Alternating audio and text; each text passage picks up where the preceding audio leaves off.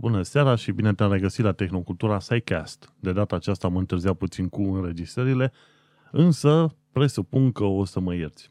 Eu sunt Manuel Chețea de la technocultura punct ro și tu asculti podcastul Technocultura SciCast. De data aceasta suntem la episodul douăzeci și patru, unde vom discuta despre vaccinarea minții, despre fizica grăsimilor și despre legătura dintre vaci și cepe. Era cât pe acest să zic, bună dimineața, dragi protestatari, însă este seara când fac această înregistrare și anume este nouă cincizeci p m seara în Londra. Tot legat de protestatari, dacă ești prin România, prin zona Bucureștiului, de ce nu, sau în orice oraș ești, nu uita să ieși la protestele din perioada aceasta, pentru că sunt niște proteste și pentru democrație și, bineînțeles, și pentru știință și educația din România. Astăzi avem totuși o serie de subiecte, nu numai cele trei.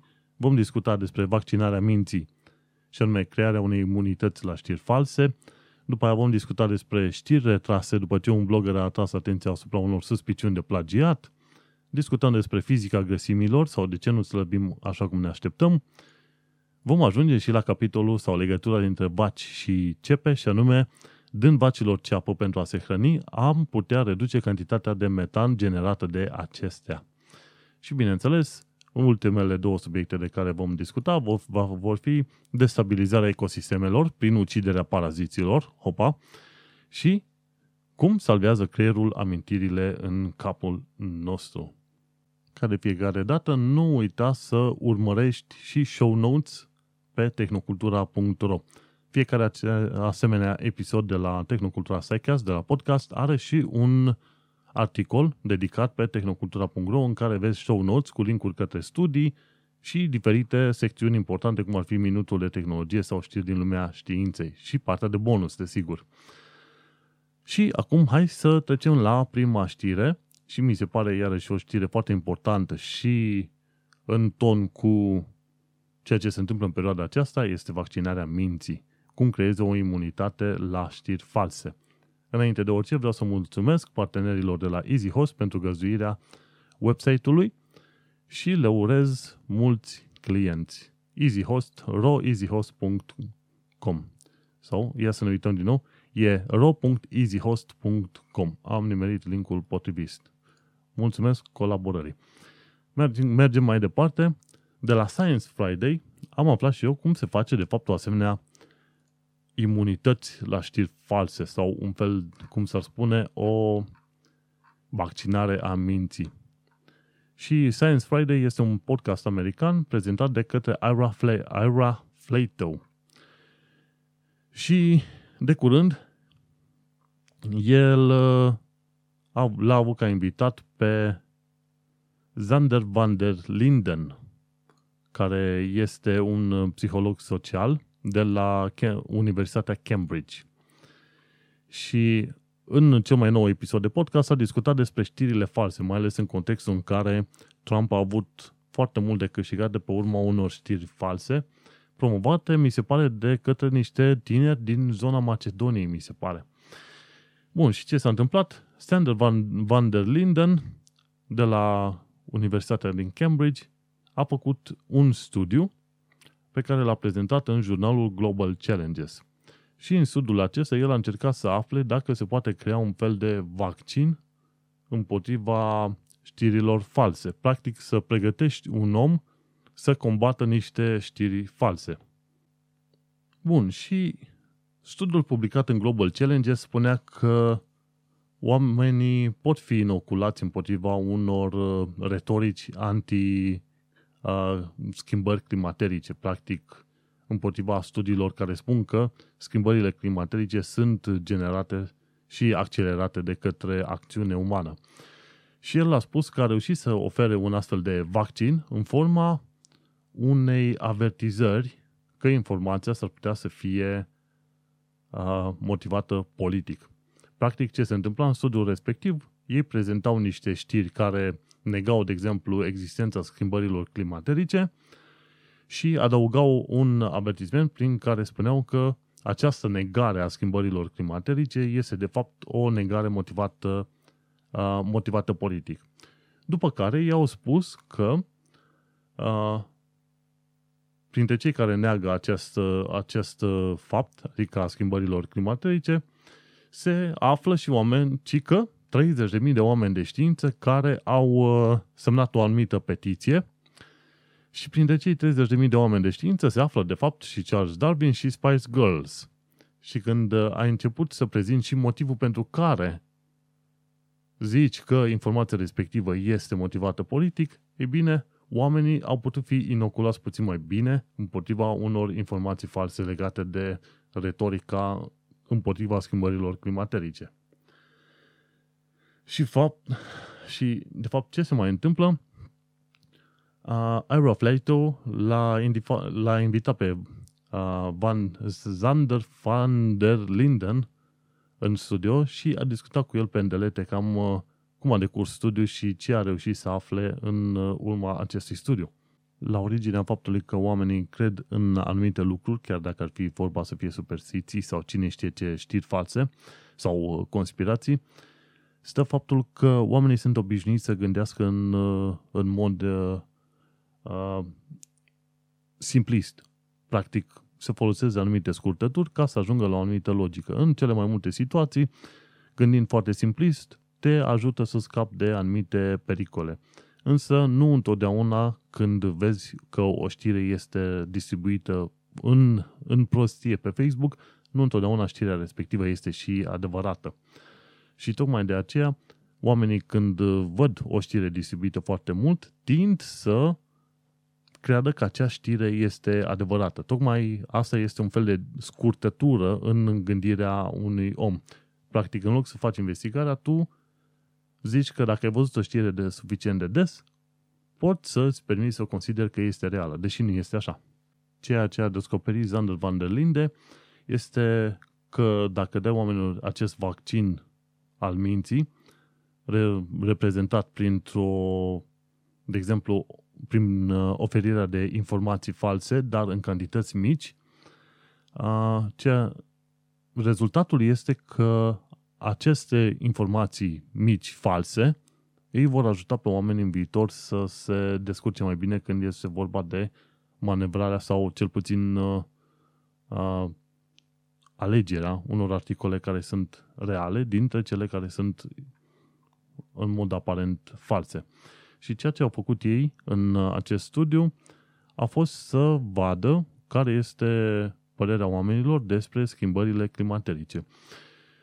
După cum se știe, există un consens științific, iar acest consens științific spune că nou, peste nouăzeci și șapte la sută dintre oamenii de știință sunt de acord cu faptul că schimbările climaterice există, iar aceste schimbări climaterice sunt determinate de acțiuni umane.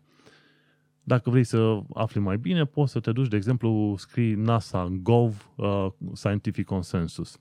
Și când găsești pe, când te bagi pe internet și pe pagina respectivă, o să vezi că cifra este într-adevăr nouăzeci și șapte la sută.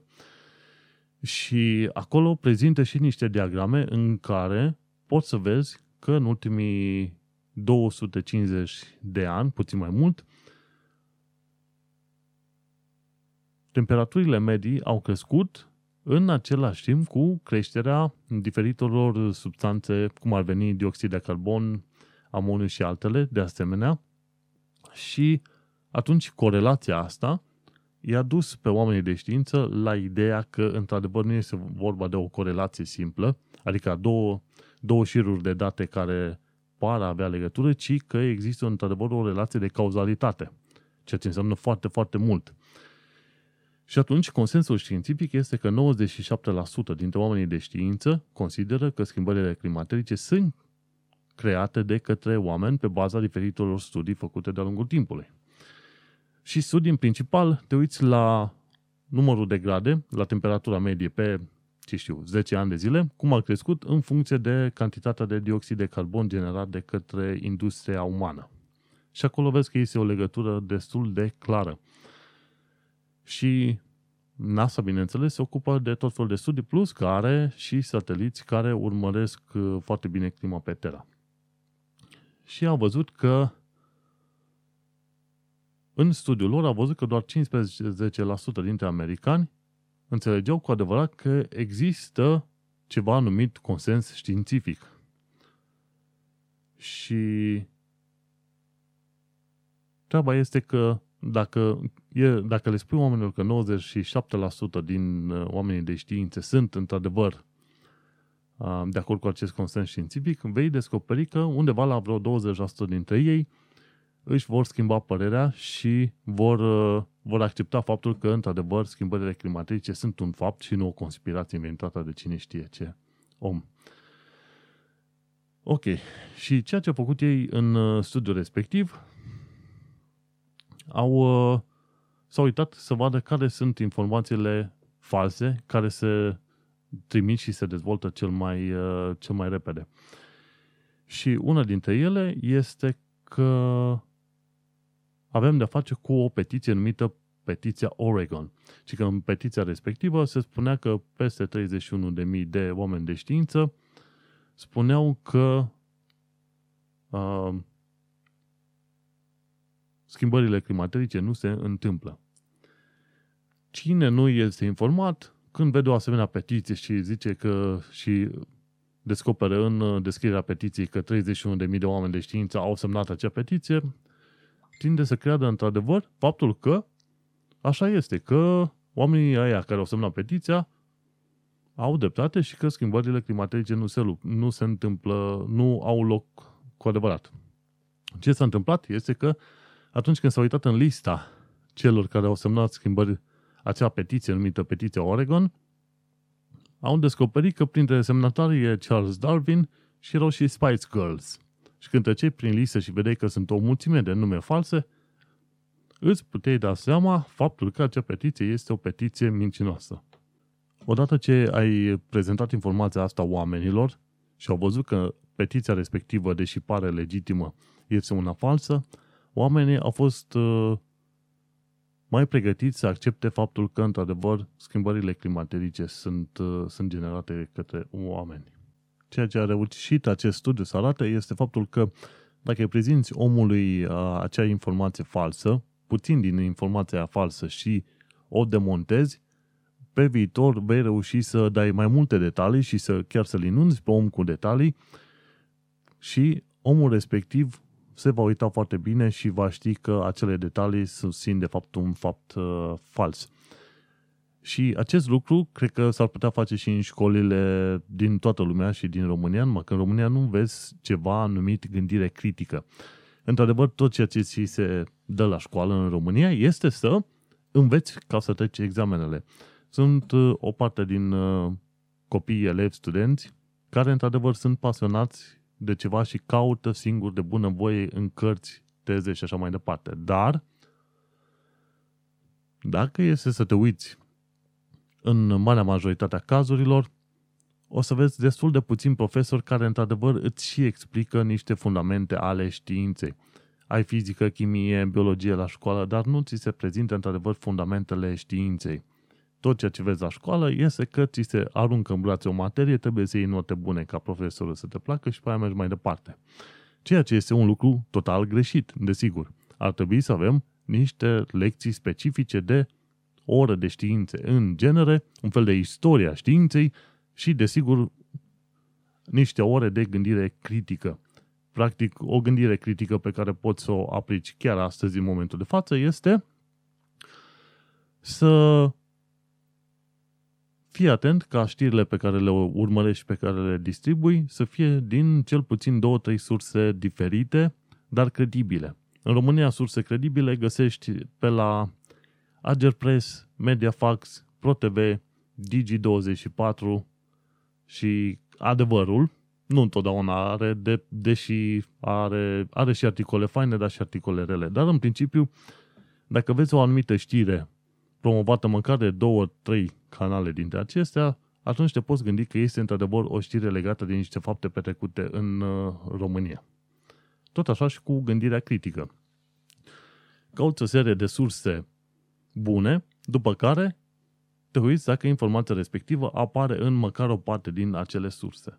Tot legat de prezentarea științei, în România avem destul de puțini oameni care se ocupă de promovarea științei. Este Cristia Român, este Revista Știință și Tehnică, este grupul de știință pe Facebook, mai sunt încă vreo câțiva, câteva canale de YouTube și, și pe Facebook, mai sunt încă vreo câteva persoane care promovează știința, mai sunt iarăși, mi se pare, o emisiune sau două cu profesorul Străzni, de exemplu, care promovează știința prin țară și mai avem, mai avem, cred că, o serie de oameni. Însă, mă gândesc că impactul cel mai mare l-ar avea, într-adevăr, școala. Dacă în școală s-ar preda, într-adevăr, niște lucruri, ceva de genul, fundamentele științifice, de exemplu, când ajungi la ora de biologie să se discute de evoluție. Oamenii zic teoria evoluției, dar, așa cum am povestit și într-un podcast anterior, teorie în sensul științei înseamnă un fapt. Și a, numele complet al teoriei evoluției este, în principiu, ceva de genul ăsta, a, teoria evoluției prin selecție naturală.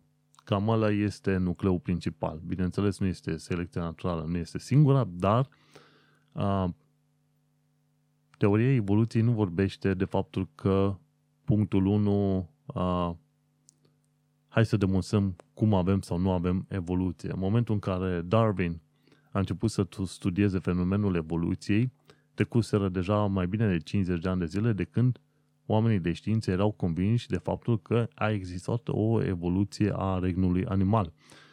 Și atunci teoria evoluției nu este uh, o teorie sau o serie de dovezi în favoarea evoluției, ci este o serie de dovezi în favoarea selecției naturale. Și lucrul ăsta nu este prea bine subliniat în școală și ar trebui subliniat.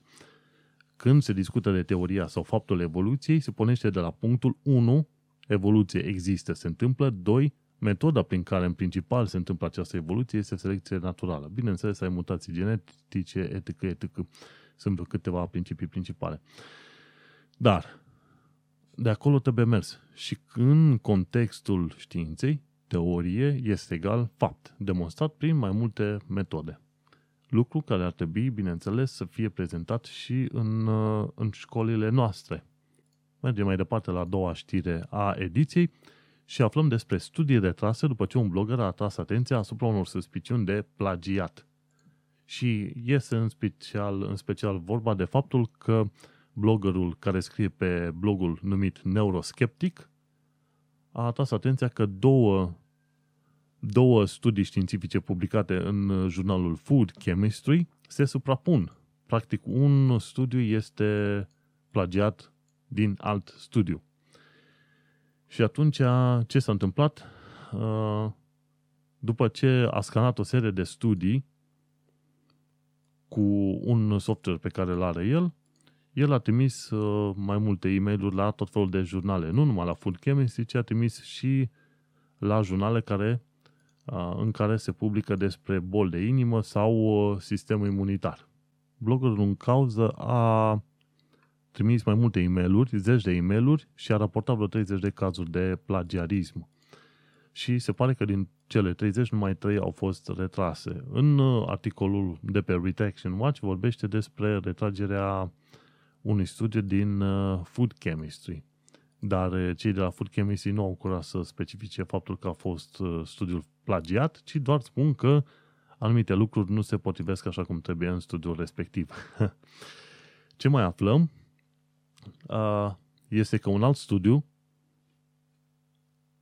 a fost, a fost retras vreo șase luni mai târziu, iar în studiul respectiv, din ce am aflat, unul dintre autorii este chiar și Andrei Abunaciu de la Centrul de Cercetări pentru Analiză Instrumentală din România. Nici nu știu unde e aia. Centrul pentru Cercetări pentru Analiză Instrumentală din România, Andrei Abunaciu. Și studiul la care a participat Andrei Abunaciu a fost și el retras, tot în urma reclamației făcute de bloggerul Neuroskeptic. Și studiul în engleză zice așa: Vibrational Spectroscopy Used in Milk Products Analysis, a Review. Practic vorbește de spectros- spectroscopie vibrațională folosită în analiza produselor lactate. Un, o prezentare sau un review. Și publicat în, în două mii cincisprezece. Adevărul este că sunt destui de mulți oameni în România și în mediul academic care n-au nicio treabă să plagieze. Nu e un lucru nou ce a făcut Bunaciu, de exemplu. Din păcate o să mai avem mult de lucru până când în sistemul de învățământ românesc o să avem într-adevăr ceva pe meritocrație. Într-adevăr o serie bună de studenți și elevi într-adevăr învață bine, dar ei sunt probabil undeva pe la cinci la sută. Revenind la bloggerul Neuroskeptic, de fapt el publică sub acest, acest pseudonim Neuroskeptic. Chiar mi-aduc aminte de situația în care Colon Help era în proces cu Insula Îndoielii și cel care publica acolo, Ovidiu Cavaciu, la momentul respectiv nu publica sub numele lui real, ci sub un uh, pseudonim, chiar Insula Îndoielii, mi se pare.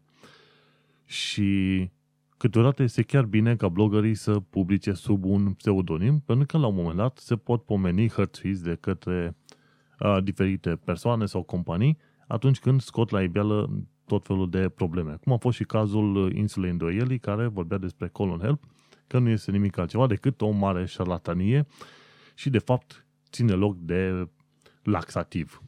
După un proces destul de mare, până la urmă, și când blogosfera din România și știrile și toate au sărit în capul celor de la Colon Help, ei s-au calmat. Dar, altfel, și toată treaba asta doar mi se pare vreo doi ani de zile. Dar altfel, iese bine ca, mai ales când prezint tot felul de informații din asta și n-ai nici măcar un avocat la îndemână, ai într-adevăr un blog cu pseudonim. Și bineînțeles, atâta timp cât prezinți totul bine argumentat cu dovezi, îți dai seama că omul respectiv trebuie urmărit, chiar dacă nu ai ocazia să-i știi numele cu adevărat. Așa că Neuroskeptic. Hai să văd exact care este site-ul lui. Site-ul Neuroskeptic este, de fapt, blogs punct discover magazine punct com slash neuroskeptic.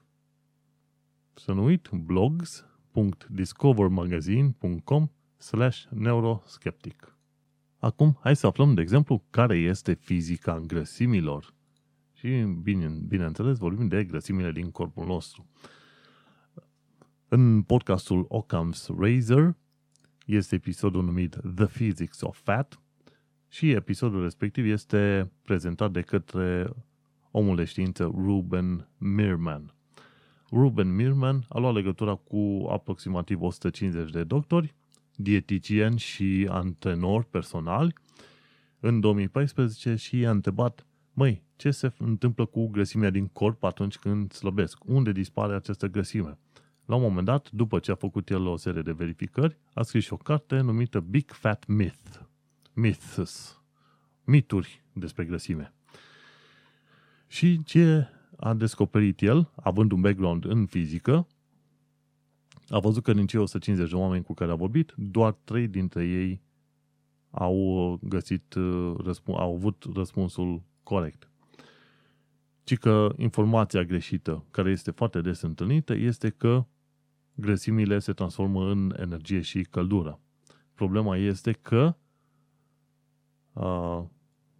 așa cum oamenii sunt creați din atomi și așa mai departe, grăsimile respective sunt și ele, bineînțeles, formate din atomi și așa mai departe. Dacă ei se te uiți la Einstein, cu formula lui celebră, la obiecte care sunt în repaus, E egal cu mc pătrat, dacă tu slăbești zece kilograme, ar însemna că tu, dacă ar fi să transformi acele zece kilograme în energie, practic acele zece kilograme ar genera uh, o energie de cincisprezece mii de ori mai mare decât bombele aruncate la, bomba aruncată la Hiroshima.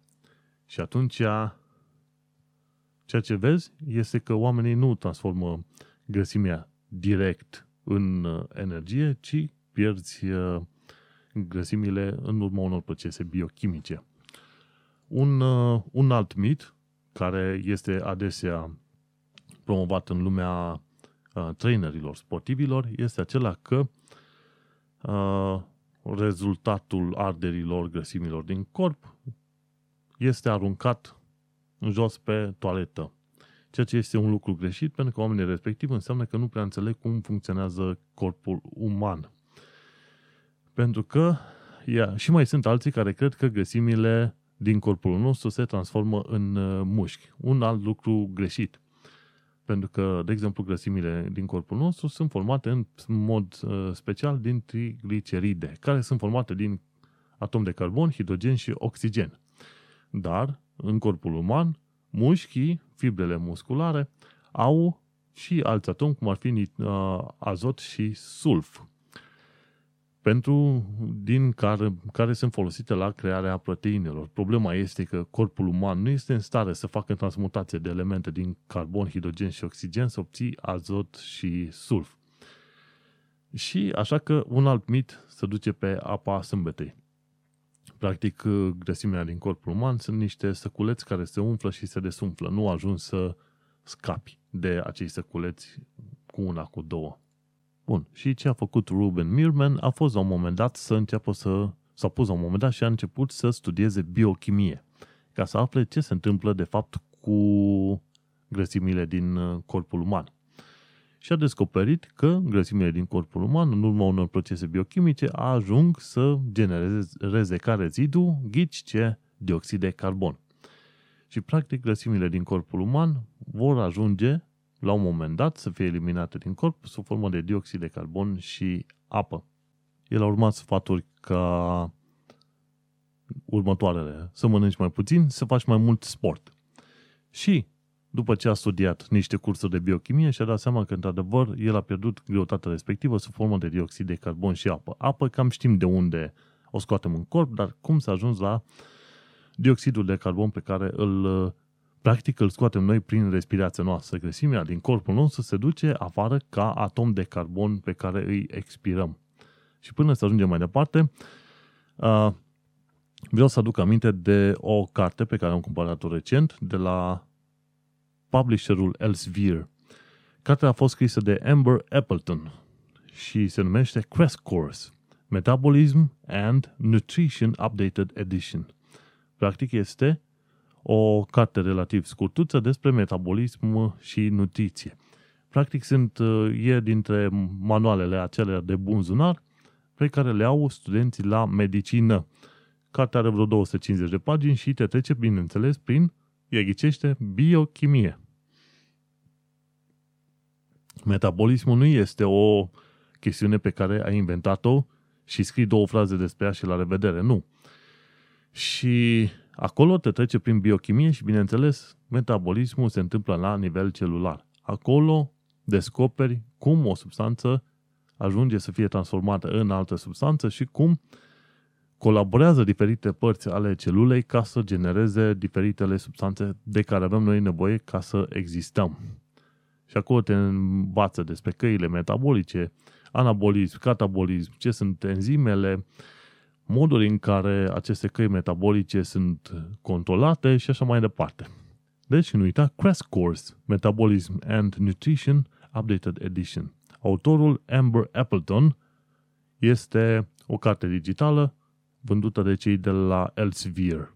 Ceea ce a descoperit cercetătorul nostru, care și-a publicat studiul în British Medical Journal, Journal în două mii paisprezece, este faptul că noi, atunci când respirăm, eliminăm aproximativ nouă miligrame de carbon pe secundă. Cred că respirăm, da, cam o dată pe secundă. Deci undeva pe la vreo nouă miligrame de carbon. Și ceea ce spune el este că este biologic imposibil să nu slăbim. La un moment dat întâlnești oameni care spun că nu pot slăbi. Și a, în destule situații, așa cum spune și în articolul celor de la podcastul Occam's Razor, dacă mănânci mai puțin, poți să, la un moment dat poți să și renunți să mănânci o perioadă, câteva zile, dar nu poți renunța la respirat. Și în timp ce respiri, de fiecare dată când respiri, tu elimini vreo nouă miligrame de carbon. Așadar, Ruben Meerman, în cartea sa Big Fat Myths, ne recomandă să mâncăm mai puțin și să avem activitate fizică puțin mai multă. Acum mergem la un studiu foarte interesant și care ne arată care este legătura dintre vaci și cepe.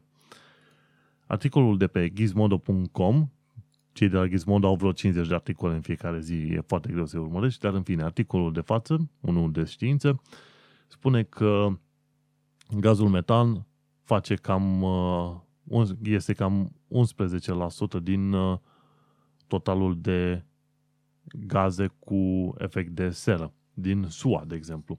Și este de optzeci și patru de ori mai, mai eficient în a crea acel efect de seră decât dioxidul de carbon. Și ceea ce spun băieții de la Gizmodo este faptul că printre marile creatoare de acest gaz metan care are efect de seră de optzeci și patru de ori mai puternic decât dioxidul de carbon sunt vacile. Și în principal este vorba de vaci care elimină gaze. Și atunci eliminarea aceasta de gaze duce la mărirea cantității de gaz metan care există în glob. Mai multe studii științifice au demonstrat faptul că dacă dai vacilor să mănânce ceapă, atunci a, acestea, în momentul în care eliberează gaze, nu mai generează atât de mult gaz metan. Ceea ce este un lucru bun. Lucrul negativ este că laptele de la vacă va avea la un moment dat un gust de ceapă sau de usturoi, în funcție de situație, că ambele substanțe reduc cantitatea de gaz metan generat de către vaci. Tot ce pot spune este că acesta este unul dintre cele mai simpatice studii pe care le-am citit în ultimul an sau probabil în ultimii doi ani de zile. Bineînțeles, vei mai auzi foarte des de tot fel de studii care mai de care mai ciudate sau mai, mai aiurite, însă niciodată nu știi când un studiu cât se poate de aiurit, făcut de oameni de știință într-un mod științific, duce la niște descoperiri epocale. Bineînțeles, dacă te face să și râzi sau să zâmbești pe parcurs, why not? Cu cea mai mare bucurie. Revenind la studiu, oamenii de știință au publicat în articolul Journal, în jurnalul pentru chimia agriculturii și a mâncării, în engleză e Journal of Agricultural and Food Chemistry, doamne, de parcă n-aș fi în Anglia, Journal of Agricultural and Food Chemistry, ei au uh, publicat o serie de informații legate de o substanță numită propylpropane thiosulfonate, P T S O pe scurt, nu știu numele în limba română, și au descoperit că această substanță este substanța care oferă, care conferă mirosul de ceapă. Și atunci, dacă ai acea substanță și o dai animalelor, vacilor în speță, laptele lor va avea un miros și gust de ceapă. Ce s-a întâmplat a fost că au început să facă teste. Și au luat o serie de vaci cărora le-au dat mâncare normală, după aia au luat alte vaci cărora le-au dat vreo douăzeci și cinci de grame de P T S O în fiecare zi, și au mai avut un, cam vreo două luni de zile a avut loc experimentul și au mai avut un alt set de vaci care au primit mai puțin de douăzeci și cinci de grame pe zi de P T S O. S-a descoperit că în vacile care mâncau, că vacile care mâncau iarbă normal sau ce primeau ele în mod normal acolo, laptele avea gust bun, vacile care aveau P T S O douăzeci și cinci de grame în fiecare zi, laptele avea gust de ceapă, iar vacile care aveau mai puțin de douăzeci și cinci de grame pe zi, practic mai puțin de zece mg pe kilogram, au, au avut, laptele avea gust normal sau aproape normal. Și ceea ce vor să facă oamenii de știință este să nu dea ceapă vacilor, în schimb, în mâncarea pe care o dă vacilor, să introducă această substanță P T S O, mai puțin de zece mg pe kilogram și după care să urmărească efectele pe termen lung, să vadă cu cât de mult au reușit să reducă acea cantitate de, de gaz metan generat de către uh, fenomenalele noastre vaci. E un studiu interesant și au spus că la un moment dat se vor limita undeva pe la uh, vreo două mg pe kilogram și la maxim douăzeci și cinci de grame pe, pe zi de P T S O și, cine știe, probabil în viitor vom reuși să stăvilim schimbările climatice dând acest extract de ceapă vacilor. Bineînțeles, glumesc, dar în principiu e bine să iei în calcul orice fel de măsuri. Și acum trecem la ultimea, ultimul subiect al zilei și anume modul în care se, sunt salvate memoriile în creierul uman. Omul de știință Daniel Glazer, care învață neuroștiință, a, a luat legătura cu neuropsihologul Charlotte Russell. Charlotte Russell este profesor de psihologie în, în Marea Britanică și Marea Britanie, doamne, în Marea Britanie și Daniel Glazer a vorbit cu Charlotte Russell în legătură cu modul în care memoria sau amintirile sunt salvate în, în creierul nostru. Și în special s-a discutat despre memoria episodică sau anume memoria legată de lucruri ce s-au întâmplat în viața noastră. În genere, memoria e împărțită în foarte multe uh, tipuri, unul dintre ele fiind acela legat de fapte. De exemplu, un pătrat are patru laturi, o piramidă este, are, o, are niște unghiuri ascuțite și mai e și memoria episodică în care noi ne aducem aminte că în copilărie ne-am dat cu leagănul. Ceea ce vrea să atragă atenția Charlotte Russell este faptul că aceste amintiri pot fi, amintirile episodice, pot fi alterate pe măsură ce ne aducem aminte de ele. Și că amintirile, în principiu, memoria este distribuită nu numai într-un singur loc, ci în mai multe locuri din creierul uman.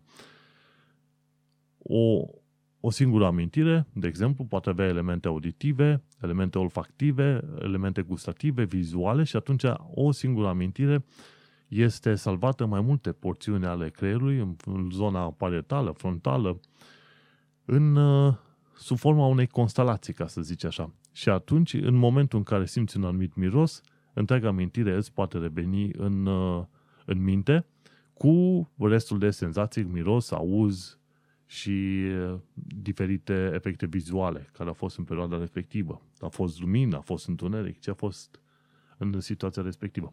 Și din ce am înțeles eu, că doar nu sunt om de știință, din ce am înțeles eu și ceea ce cred că ar trebui să ne rămână și nouă în memorie, este faptul că amintirile sunt uh, salvate în creierul nostru sub forma unor constelații de neuroni împărțite de-a lungul, uh, de-a lungul și de-a latul cortexului nostru. Tocmai de aceea, când o parte din creierul nostru este, să zicem, distrusă, nu pierdem toate amintirile, ci doar anumite amintiri sau anumite părți din amintiri. Nu, nu pierdem amintirile cu totul. Bine, hipocampusul, dacă este distrus, atunci nu mai putem face amintiri noi, însă, însă ăla e un caz special. Dar, în principiu, este important de știut că amintirile sunt salvate în creierul uman sub forma unor constelații de neuroni. Deci, practic, fiecare amintire, cu diferite segmente audio, video și așa mai departe, sunt împărțite în tot creierul nostru. Și amintirile astea pot fi modificate pe măsură ce noi ne gândim tot mai mult la ele. Și cam asta este, să zicem, sumarul a ceea ce au discutat ei acolo. Bineînțeles, au discutat vreo treizeci și patru de minute, au intrat în foarte multe detalii, dar consider că nu sunt absolut necesare acele detalii. Vrei să asculti și tu ce au vorbit ei în legătură cu memoria episodică? Intră în show notes la technocultura punct ro, dă click pe linkul de la punctul da, șase, cum salvează creierul amintirile, la Guardian Science, și acolo poți să urmărești podcastul respectiv. Bun, și cam astea au fost subiectele zilei. Sper că ai primit ceva informații, sper că te-ai amuzat, sper că ai mai învățat ceva nou, nouț, care să te pasioneze legat de știință. Bineînțeles, eu ar trebui să fiu puțin mai jovial și să zicem să am mai multe fraze pregătite la îndemână, însă cu timpul poate o să fiu ceva mai entertaining. Deocamdată, haideți să trecem și noi la minutul de tehnologie. De la Pulse Hardware, pentru cei care sunt dornici de jocuri video, aflăm care este un entry-level P C gaming computer la o mie două sute de dolari și aflăm pe la vreo două mii două sute de dolari cum este un gaming computer pe placa de bază Z două sute șaptezeci. De la Interesting Engineering aflăm care este istoria roții, care istorie este îndelungată și, bineînțeles, ține și de zonele geografice în care ai fost, că, de exemplu, e cam greu să folosești roția, o căruță, în zone deșertice, de exemplu, pe dune. Mergem mai departe. De la Robot Pig, Robot Pig aflăm, noi roboți de la Boston Dynamics au roți și picioare și pot sări garduri. E incredibil filmul respectiv, ar trebui să-l urmărești și tu din, la minutul de tehnologie. Practic, ce se întâmplă? Ai un robot biped, dar în loc de picioare normale, acolo ar trebui să fie laba piciorului, robotul respectiv are o roată la fiecare picior, ok? Și este stabilizat prin giroscop și în loc de mâini are, într-adevăr, mi se pare că două extensii, dar de care se ajută pentru a se menține în echilibru. Și robotul respectiv este foarte rapid, poate sări garduri și accelerează cât? În, într-o secundă, două, deja ajungea la treizeci și cinci patruzeci de kilometri și este foarte agil. La o, în filmarea respectivă poți să vezi cum se mișcă foarte repede dintr-o parte în alta, cum reușește să, să se încline foarte mult în față sau în spate și au, au zis că modelul respectiv de robot este un hibrid numai bun. Nu pot să zic decât felicitări.